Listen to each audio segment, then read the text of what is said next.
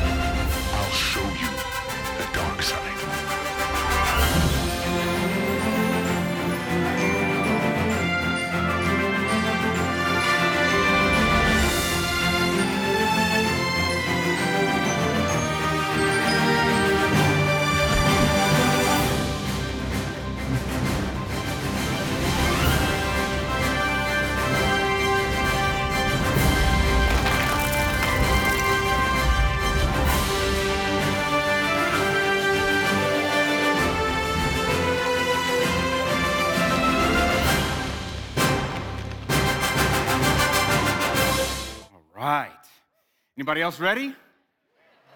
Yeah, let's run through a wall. That'd be awesome.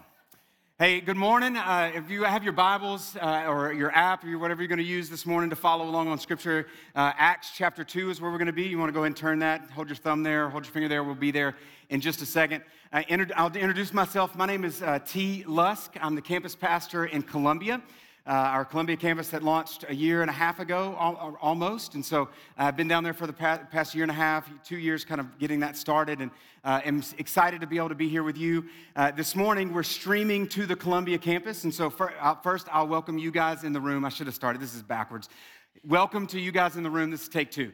Welcome to you guys in the room. We're so glad that you're here, and welcome to those folks that are online. Uh, to, the fa- to the family that's in Columbia, I would like you guys to help me welcome them as they'll be tuning in. So, can y'all welcome the Columbia campus as they, yes, they love you and I love you. I'm super glad.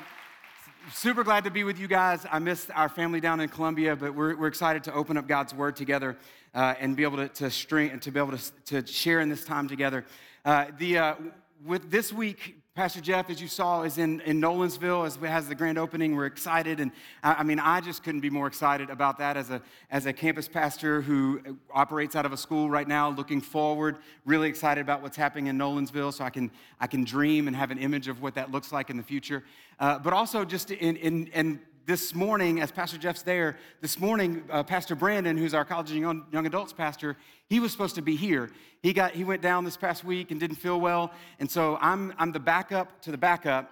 Uh, and that didn't go so well for the 49ers. Uh, so, where's Alvin? I'm sorry. Um, uh, that didn't go so well for the 49ers, but if nobody tackles me, I think I'll be fine. So, um, anyway, we're, we're excited to be able to open up God's Word together and, and kind of walk through this series that we're in uh, called At the Movies. And, and real quick, before we dive into the meat of, the, of, of what we're going to talk about this morning, I, I kind of want to give us a 30,000 foot view, just of what and the why of, of this series called At the Movies. And in the beginning, uh, the, to begin with, number one is many of y'all know, and we've said this over the past several weeks, that we started, Rolling Hills started in a clubhouse, but quickly remo- we moved to a movie theater. And so, as we kind of looked back and said, hey, uh, in this 20 years, as we celebrate 20 years, this would be a great way just to kind of give a nod to where we started. And I think it's been fun, right? I, I think most of y'all have had a good time. You know, there was an option where we would actually move back to the theater, and I was like, no, no, no. No, no, that's not, that's a bad idea. Uh, so you're lucky. We how to set up and tear down. Being somebody who sets up and tear down every week, you didn't want to do that. So thank, you're welcome for nixing that. Then, secondly, you know, we, as we looked at this, it's kind of celebrating the 20 years. It, this is just one of those moments where you get to kind of recalibrate and remind ourselves of, of who we are and what we are as, as a church, Rolling Hills, but as the church that God is building, as we just sang about. And some of the core things about who the church is, some of the, the five like core tenets and core principles of who, what the church is. And we talked about this over the past several weeks is evangelism and discipleship and fellowship and ministry and worship. Those are kind of the foundations. And so not only do we want to have the nod of where we started, we want to be reminded of really what the church is. And so, as we use these movies, they're just illustrations, they're just moments that we're gonna kind of pull the truths that we can see from them. But ultimately, it's about these five things that we would say these are the core principles of what the church is. Is a, a reminder and just kind of recalibrating ourselves as we celebrate this 20 years. And secondly, our third kind of thing is, is that Jesus used parables. You know, Jesus taught with stories. And Pastor Jeff has done a fantastic job of this. I think Pastor Jacob said it last week as well. But when Jesus was teaching, when he was on earth and he was teaching in his ministry, he would use the stories of the things that the people knew and they could see. And so they would be standing out in a field and he would say, There's a man sowing seed in a field. And listen, I've never sown seed in a field. You can judge me if you want, but I, I wear boots, but that doesn't make me a cowboy. I, I, I really don't know what it means to sow seed in a field, right? I've just lost a lot of you guys. I'm sorry. But I do watch movies. And I, I, do see these stories, and I believe that all of us, as we see these stories, and we can be reminded of, even if you haven't seen the movie, you can, you can see the, the, the principles that are there. And so we want to draw from these movies the principles that are in God's Word and use them as opportunities to teach these foundational things about who God is and, and what we are as the church. And then lastly, as a 30,000 foot view, this, uh, Pastor Jacob said this last week, and, and I, think, um, I think it's just a great a great understanding. In Ecclesiastes, it says that God has set eternity in the hearts of men. That He set eternity in our hearts, and that means a lot, but it also, it, what it really means is that we can see in these places God's creativity. Pastor Jacob did use this quote last week. He said this that Francis Schaeffer uh, said that the art is a reflection of God's creativity, evidence that we're made in God's image. The reality for all of us is that God is the creator and as you look around, some of you have gone to places where you've seen just beautiful scenes, and, and maybe you've, you've gone and seen art and, and movies that you just really just are beautiful, beautiful pieces of art. And in those moments, we get to see the creativity of God. As the creator of all things, all creativity that we can have, whether we want it to or not, it points to Christ. A beautiful piece of music, a beautiful movie, all of these things ultimately point to Jesus because He's the creator. His imagination is greater than we can ever imagine, greater than we can ever come up with, but in small ways, movies and books and art and stories, whether they want to or not, mimic biblical themes and narratives, or they give us a picture in some small way of the beauty and the creativity of Christ. And so that's the, kind of the principles of why we're why we do why we're doing this series and, and what that means for us if you're following along in your worship God is that sometimes sometimes the message within the story is bigger than the story itself. Sometimes the message within the story is bigger than the story itself and that's especially true in this movie when we talk about remember the Titans. It's especially true. I mean, this is a great movie. It came out in September of 2000. I, I, remember going to the movie theater to see it. We watch it all the time. I mean, we watch this movie. It's probably my favorite sports movie. It, it, you know, kind of, there's a couple that kind of run in that, in that lane, but it's probably my favorite sports movie. But beyond a sports, it's a great football movie. And beyond just being a great movie and a great football movie, there's a lot in it that can teach us and that we can glean from and lessons about who we are and what we, who, who we want to be. It's, it, it's more than a football movie, it's a true story. It's a true story, and it gives us a snapshot of life together, of a important time in history, and, and, a, and, a, commentary, a great commentary on how we relate to one another, how people who come from different backgrounds and different places and different experiences, and he, who even look different, overcome those differences and work together to create, to, to accomplish great things. And in the church, that's the, we, we see this in the movie, but in the church, there's a word that kind of describes what that tells us, what, what this movie kind of pictures for us of, of people from all these different places coming together to work together and accomplish great things and overcoming obstacles. And that word is the word fellowship. The word is fellowship. And, and before we jump in too far, I'm gonna, I'm gonna read a passage of scripture from Acts chapter 2, verses 42 through 47, and then we'll dive in uh, with these six lessons that I want us to walk through this morning says this in verse 42. It says, they devoted themselves. And the they in this passage is, is the people of God, that, or this, this group of people that were there in Jerusalem, and the Holy Spirit falls. And it says that 3,000 people in one day, as Peter proclaims the gospel, 3,000 people come to know Jesus. And, it, and, and in this verse 22 or 42, it says they, that's the, the, those 3,000 plus the disciples that were there with them, devoted themselves to the apostles' teaching, to fellowship, to the breaking of bread, and to prayer. And everyone was filled with awe and wonder, and, and, many wonders and signs were performed by the apostles. And all the believers were together with everything in common, and they sold property and possessions to give to anyone who had need. Verse 46 Every day they continued to meet together in the temple courts. They broke bread in their homes, and they ate together with glad and sincere hearts, praising God and enjoying favor with people. And the Lord added to their number daily those who were being saved. Let's pray together just real quick. Lord, thank you for your word. And thank you for songs that we can sing that remind us that you build your church, that you give us life and breath and everything. And God, we want to give you that breath back in celebration and worship of who you are and all that you're doing. God, we thank you that we get to be a part of it and that you use us in such a mighty way, God. And you've used this church, these people in such a mighty way in, in Middle Tennessee and, and beyond. And God, we celebrate your work in those places. And God, we pray that you would continue to do more and use us to do it. And God, the fellowship that we have here as the body of Christ, the believers that are gathered in this campus and across all of our campuses and online, this body of believers, God, that you would use to accomplish your will, to make your name great in all the places that you take us. It's in Christ's name that we pray. Amen.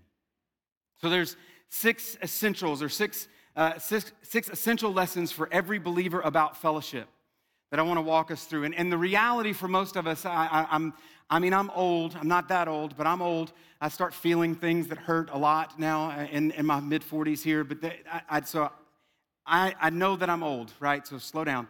But I'm the one who's saying it. Anyway, but fellowship is not a word that I use very often. It seems a little bit antiquated. It seems a little bit old, right? I mean, anybody else call anybody call their friends on a Friday night and be like, "Hey, you want to have some fellowship tonight?" Is that is that how you say, "Hey, you want to come over and fellowship?" You you do. Okay. So there's one. Maybe there's a couple more that call their friends like, "Hey, would you like to come over for some fellowship?" The, reality is that we don't. Maybe, maybe our Gen X folks, y'all have made some bad decisions in, in your uh, fashion, so maybe you'll be, make some bad decisions in bringing words back. I like to poke fun, I'm sorry. But, but maybe you'll bring back fellowship as a word that we use on a regular basis. But I know that we don't use it on a regular basis. But the reality is that this word fellowship is a word that in the scriptures, in the Old Testament and the New Testament, carries a great weight. Like it's one of the most important or one of the most important or most powerful words or concepts in the scriptures when you go back to the original language. Because God created us for fellowship. And as we go through this, the first thing that, I, as we tackle this first one, the, the, re, the, reality is that God created us for fellowship. And the first thing that, it, the essential that we need to understand is fellowship begins with an invitation to a restoration of relationship. That fellowship begins with an invitation to a restoration of relationship. And if I, if I could go back, I think I would rewrite this. It actually begins with a response to an invitation. See, the invitation has been given to the restoration, but it's a response that we have towards this invitation. If you go back to scripture in 1 Corinthians chapter, chapter 1, Paul writes this that God is faithful, who called, who has called you into fellowship with his son, Jesus Christ, our Lord. You see, God has offered us fellowship. He's called us into fellowship with Him. He's, he's calling us back into fellowship. And the reality is that it's, it's the restoration of a relationship that's been broken by sin. That what happens in, in what we see in scriptures is that what he's, what, what's deep in our hearts, what's the longing inside of our hearts for fellowship with Him, that there's something inside of us, deep inside of every human on the face of the earth, no matter where you are, no matter who you are, no matter where you've been, there's something inside of every human that desires this relationship with Jesus. It was put inside of us from the very beginning. It's what he says. He's put eternity inside of our hearts, this longing for something that's beyond what's here. One of, the, one of the greatest sentences ever written by St. Augustine, a North African theologian that wrote, wrote this in, in 400 AD. He said, You stir, meaning God, you stir man to take pleasure in praising you because you have made us for yourself and our hearts are restless until they find rest in you. That truly God has put inside of us this longing for fellowship with Him. That we desire this relationship. And it begins, this fellowship that we long for begins with a response to an invitation that He's put forth. And the invitation comes when He sent His Son Jesus. And listen, this is the good news. This is the gospel. We proclaim it every week. And, and one way or another, we're going to proclaim this clearly every week because we believe that this is our only hope. That Jesus is our only hope to this restoration that we desire, this fellowship with God that He created us for. That God came, that God sent His Son, that Jesus is God in the flesh, and He came to His creation that rebelled against Him. That said, in essence, because of our sin, what we said to God is, I can find what you put inside of me that can only be fulfilled in you, I can find it in your creation. So basically, we said, forget you. I'm going to find it in the things that you made. And throughout scripture and throughout every one of our lives, we can attest, we can have, every one of us have this testimony that if we look for hope, if we look for peace, if we look for what we're longing for deep inside of our hearts in anything, especially in any person, it's going to fail us if that person is not Jesus. So he put this longing inside of our hearts and he satisfied it with Jesus as he sent his son to die on the cross, to live a perfect life, to die on a cross, be buried in a tomb, and be raised on the third day. And he invites us, all of us who've rebelled against him, into this fellowship with him that we were created for. It's a fellowship that happens when we trust him, when we recognize our sin, is what it says, when we recognize and confess our sin and when we repent of our sin. We, we place our faith in Him and our lives under the submission and lordship, under His lordship and submission to Him. And it says in Scripture that we become new creations. And this relationship that was broken because of our sin becomes healed, and we have fellowship with the one that we were created to live with, created to live and have relationship with. So it begins, fellowship begins. We've got to hear this. Fellowship begins with a response to the invitation that God has given all of us to a relationship that was broken by sin. There is no fellowship. We can have we can have fun with people, but there is no godly fellowship that comes without beginning in that relationship with Jesus. And so the second thing that, that fellowship, what, what is what about fellowship that's important, essential for us to understand, is that fellowship is important because it gives us a place to belong and a purpose to fulfill.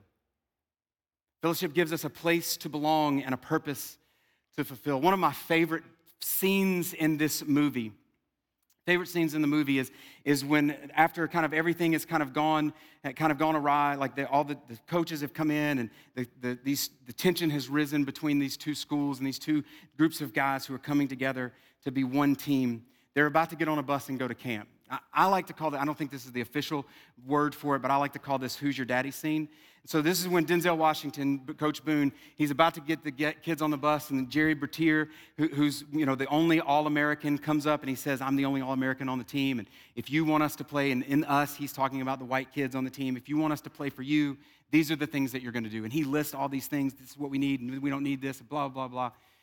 And this is where I really realized in my life that I want to be Denzel Washington, because in this, he, Denzel's character, Coach Boone, systematically, brick by brick, destroys this kid, just wears him out. And I'm like, oh, that's so cool. I, I just, I mean, he makes this prideful young man just whimper and at the end say, You're my dad, which is just awesome, right? But what happens in that scene and what's happening really throughout the movie and that and past this and before this is all of these characters are looking for a place to belong. Things have kind of gone awry for them and they don't know where they belong. They don't know if they're going to have a place on the team like they used to have a place on the team, or maybe because this is a new place, they don't know where they fit in. These coaches don't know if they fit with these. So everybody's looking for their place to belong.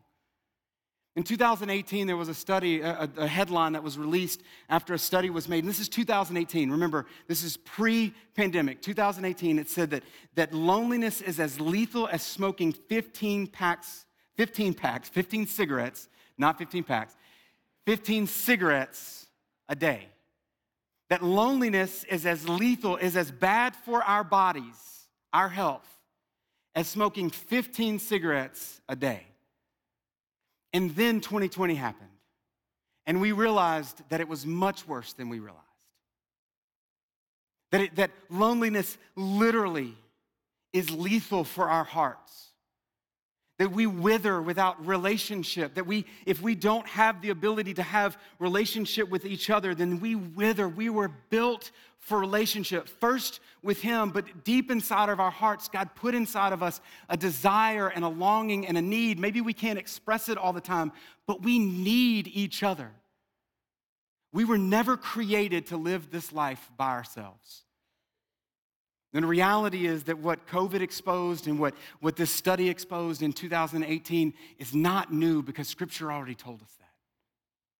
And it didn't take long. It's in chapter two of the whole Bible. As God creates everything, He puts Adam in the garden, He names all of the animals, and He sees that every animal has a mate, and He looks at Adam and He says, It's not good for you to be alone. And so, from the very beginning, God knew that we did, he created us knowing that we were not supposed to be alone. And it wasn't just husband and wife they had kids and then that was the basis of a society and, and, and community and all of that. They all needed each other to do what god had called them to do and to be the people that god had created them to be. We need fellowship with him but he created us. And we need a place to belong and we're looking for it deep within us you see what Christ did on the cross didn't just make peace for us with him. It's one of the, one of the most beautiful pictures in, in kind of the old school. If you grew up in a, in a church that, that every, during the service, you had that moment where you shook hands, right? You had to stop and you walked around, and you shook hands. And if you were a guest, you're like, please don't do that. I know, I know.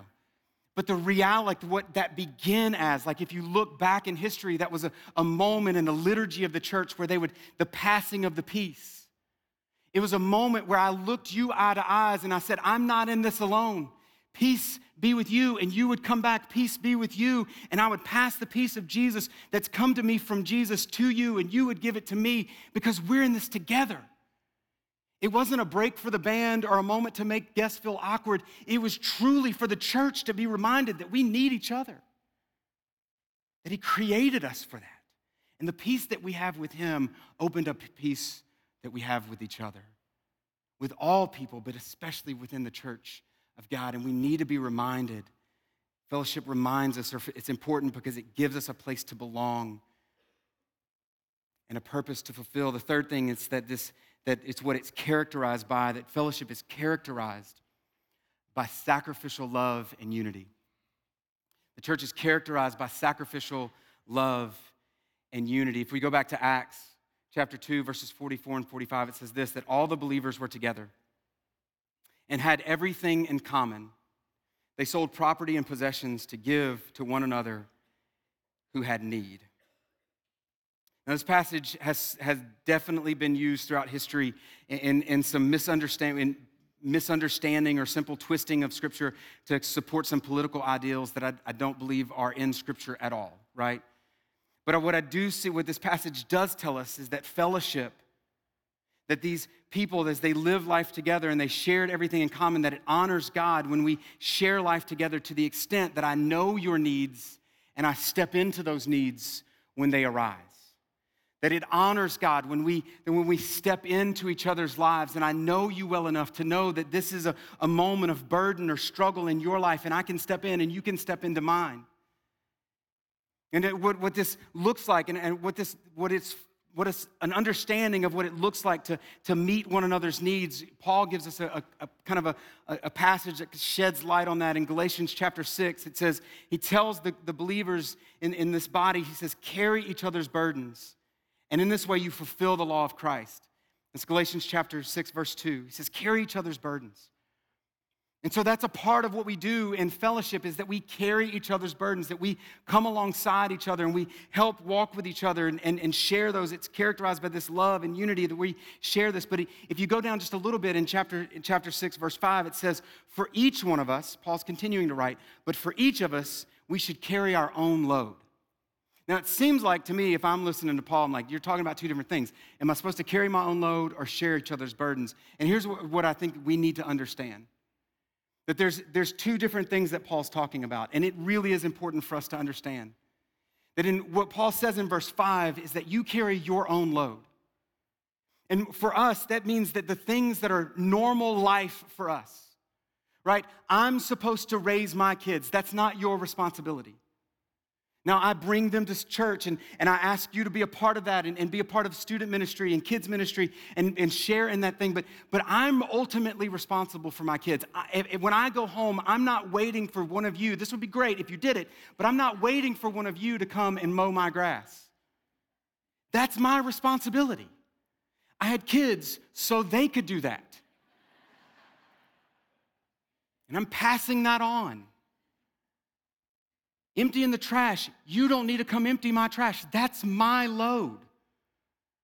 But there are moments in our lives, maybe because of a sickness, maybe because of loss of somebody, maybe because you welcomed a new child in your life and you've experienced this where the body comes around and they carry your burden.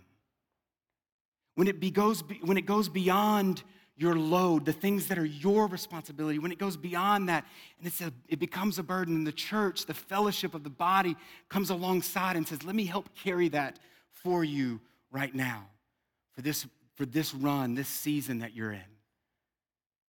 And that's a moment of sacrificial love and unity that we see within the church that shocks the world outside. Why would you do that? Why would you go and mow their grass when, when the, the husband is or the wife is down and, and, and doesn't feel good or when something's happened tragically in their lives? Why would you bring them food? Because that's sharing the burden. It's sacrificial love and unity within the body of Christ inside this fellowship. Recently, uh, personally, and as a campus, we experienced this. We, at, at the campus at, at Columbia, God is doing incredible things. I love that group of people who are gathered this morning to be able to worship together, and God is doing incredible things in them. And, and, God has given us a load, a ministry that we get to carry out in Columbia. And by His grace, we're reaching people in Columbia. But a, a couple of months ago, we had an opportunity came our way that we to be able to purchase a building in Columbia that could be a new home for us. And it was really exciting, but the reality is that that was not something that our campus could do on its own. We can carry out the ministry that God's given us, and those who give in, in Columbia, they, they give, and we can do that ministry there, but we were not able to put a down payment or start that process alone. And we received the fellowship where you, with sacrificial love and unity as the church, as Rolling Hills, said, We're going to give and our red envelope giving that happened at all of our campuses and online, all of that money went towards a down payment at, at, for Rolling Hills Columbia. And I want to celebrate and thank you.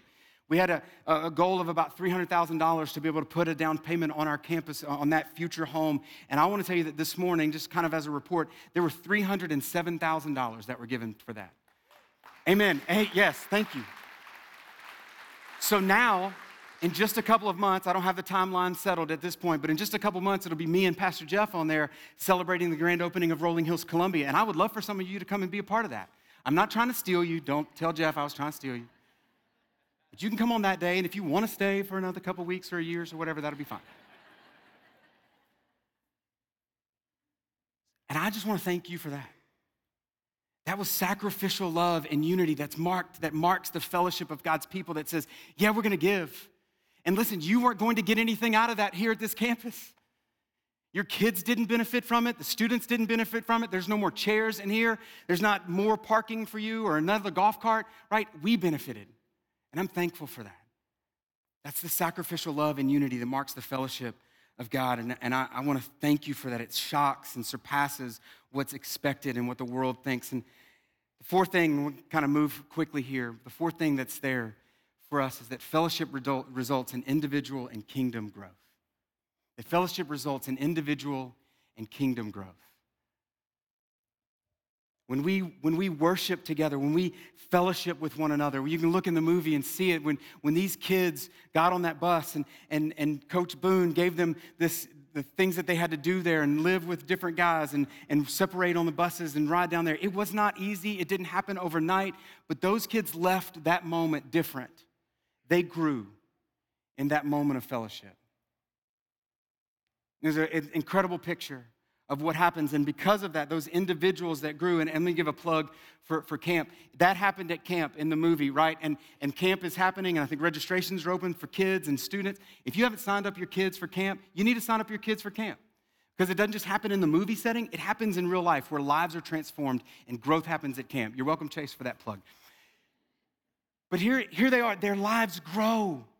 Fellowship happened and they grew beyond the things, the, the, the, preconceived notions that they had. Their lives grew. And as you look in Scripture, what it says in Psalm, in, in Psalm 133, verse 1, it says, How good and pleasant is it when God's people live together in unity?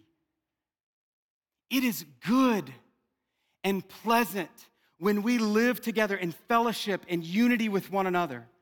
Because what happens, Proverbs says that iron sharpens iron. When we live life together, when we do what God's called us to do, it results in us growing in our relationship with Him with individual growth. We grow more like Christ when we're around each other and we share life together. It's an essential part of who we are. We say it on a regular basis. If you're not in a community group, if, you're, if you haven't made that step, maybe your next step is to step in a group where, where, we, where circles, where, where we meet in circles, and we believe that growth happens much faster in circles than it does in rows. I'm glad you're here on Sunday mornings. Pastor Jeff is glad you're here. I'm glad our, our, our campuses are there. But we believe that growth happens much faster in circles, in groups of people, small groups gathering.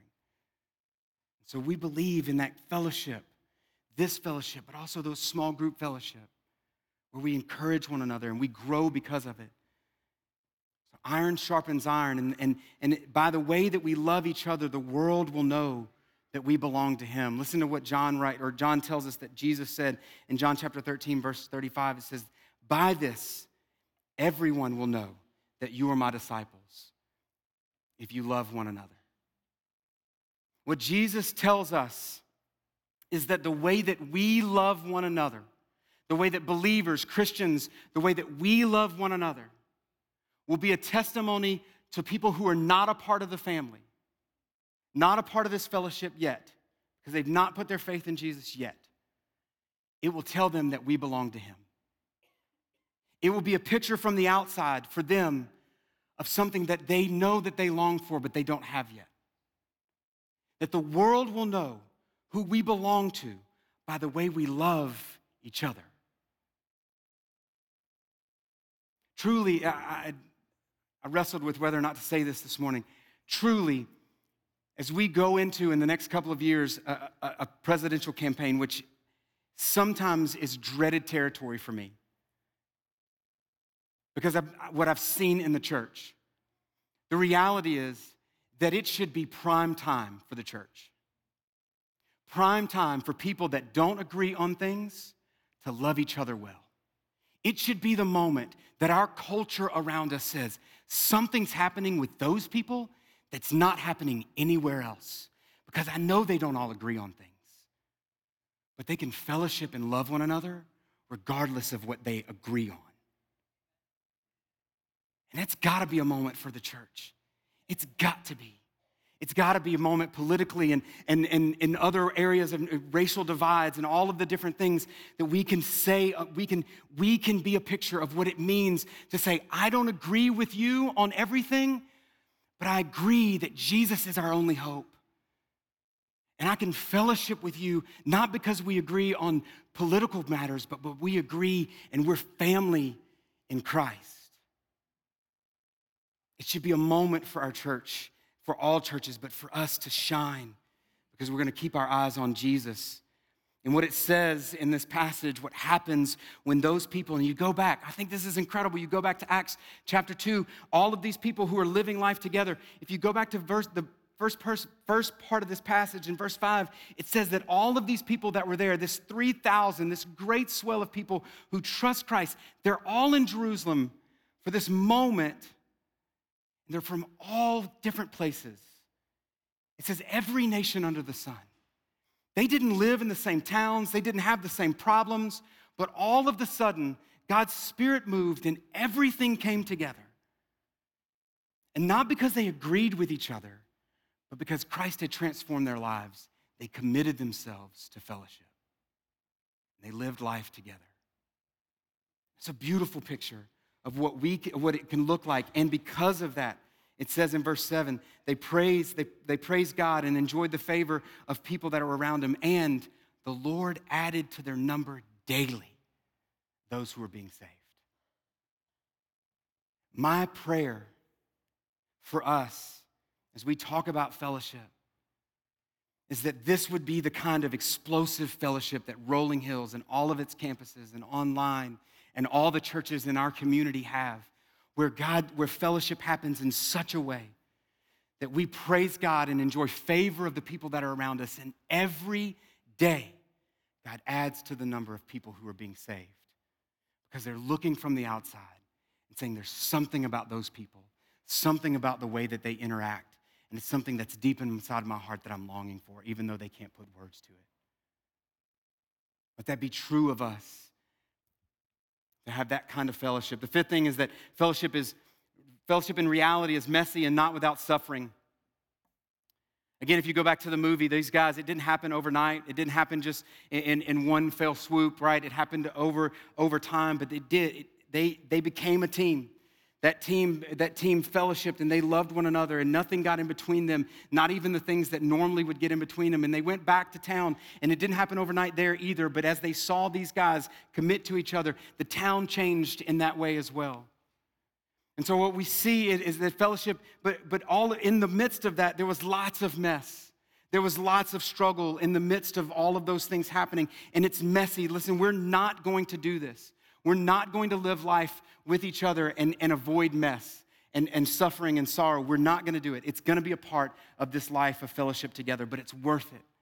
It's why, what it, it's why it says that they devoted themselves. They gave themselves over to this, not because it was easy and convenient, because it was important and it meant everything. They devoted themselves, and we as individuals have to say, beyond the mess and beyond the suffering, we're going to step in and we're going to see God do incredible things as we step into each other's mess. And that suffering, and, and in that, we'll see God move and do incredible things. The last thing is that fellowship is a preparation for eternity. And fellowship is a preparation for eternity. John writes in Revelation this beautiful picture. At the end of time, when we're all together, when, when, when he's brought us before the throne that it says that every tribe, tongue, and nation are before the throne. And throughout Revelation, he gives these beautiful pictures of what it looks like to be in heaven, to be with God forever, to be in turn, to be in eternal relationship with him and with him. That, but the beauty of that picture that we cannot miss is that every tribe, tongue, and nation people that look different than you do, people that, that lived in different places than you live, people that have different experiences, the rich and the poor alike, all together, all of those things gone, worshiping the Lord together for eternity. And so on earth today, one of the greatest pictures that we can give the world around us, the one of the greatest pictures we can have for us to encourage us is fellowship with one another. Where even though we come from different places and maybe we look different and we have different experiences and we're, we don't have, we're not in the same social economic strata, but we are together. Every tribe, every tongue, and every nation. Celebrating his goodness. It's preparing us, and it's a beautiful picture for the world around us of what eternity's like. Fellowship is a part of who we are. Fellowship is a part of who we are. As the band, uh, they, we're going to sing just one song and just kind of close this out. But I'm reminded in, in the movie, kind of at the end, the, the, the little girl, um, Sheryl Yoast, the end, she's older and she's kind of giving this narration over uh, the kind of the closing, and it says, it says, People say that it can't work, black and white.